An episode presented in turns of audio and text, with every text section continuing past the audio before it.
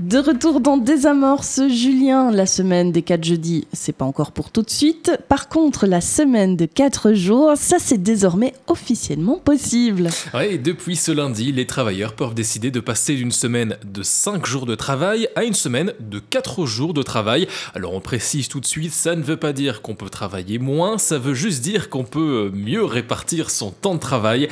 Euh, par exemple, si tu as un contrat à 38 heures par semaine, et eh bien plutôt que de faire un peu moins de 8 heures par jour, du lundi au vendredi, tu peux décider d'étaler ces horaires en 9h30 par jour sur 4 jours de la semaine et donc profiter d'un long week-end de 3 jours chaque semaine. Et n'importe qui peut décider de passer à 4 jours de travail. On sent que tu es intéressé.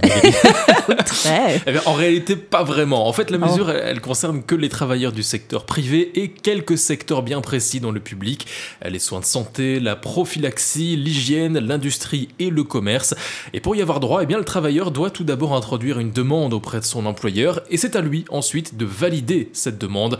Un patron peut tout à fait refuser d'accorder une semaine de 4 jours, mais pour ça, il doit motiver son refus par écrit et donner des arguments valables pour prouver que cela pourrait soit nuire au bon fonctionnement ou bien à la bonne gestion de son entreprise. Par contre, s'il accepte la demande, alors l'aménagement du temps de travail passe par une convention collective de travail ou bien par un amendement à son règlement de travail.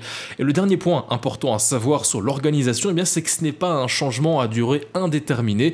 En réalité, la semaine de 4 jours de travail est conclue pour une durée de 6 mois, mais elle peut être renouvelée autant de fois qu'on le souhaite. Et tu parles des patrons, mais globalement, est-ce qu'ils sont plutôt pour ou plutôt contre?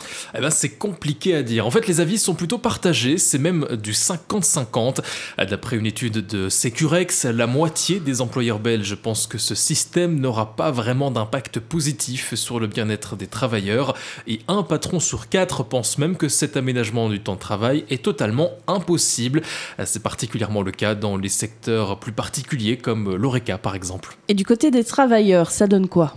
Bah, pour l'instant, on n'a pas vraiment de chiffres pour estimer combien de travailleurs vont en faire la demande. Et de toute façon, dans un premier temps, je ne pense pas qu'on va avoir une grosse euh, explosion des demandes de semaine de 4 jours, euh, parce que cette mesure, en fait, elle ne vise pas à être une révolution dans le monde du travail.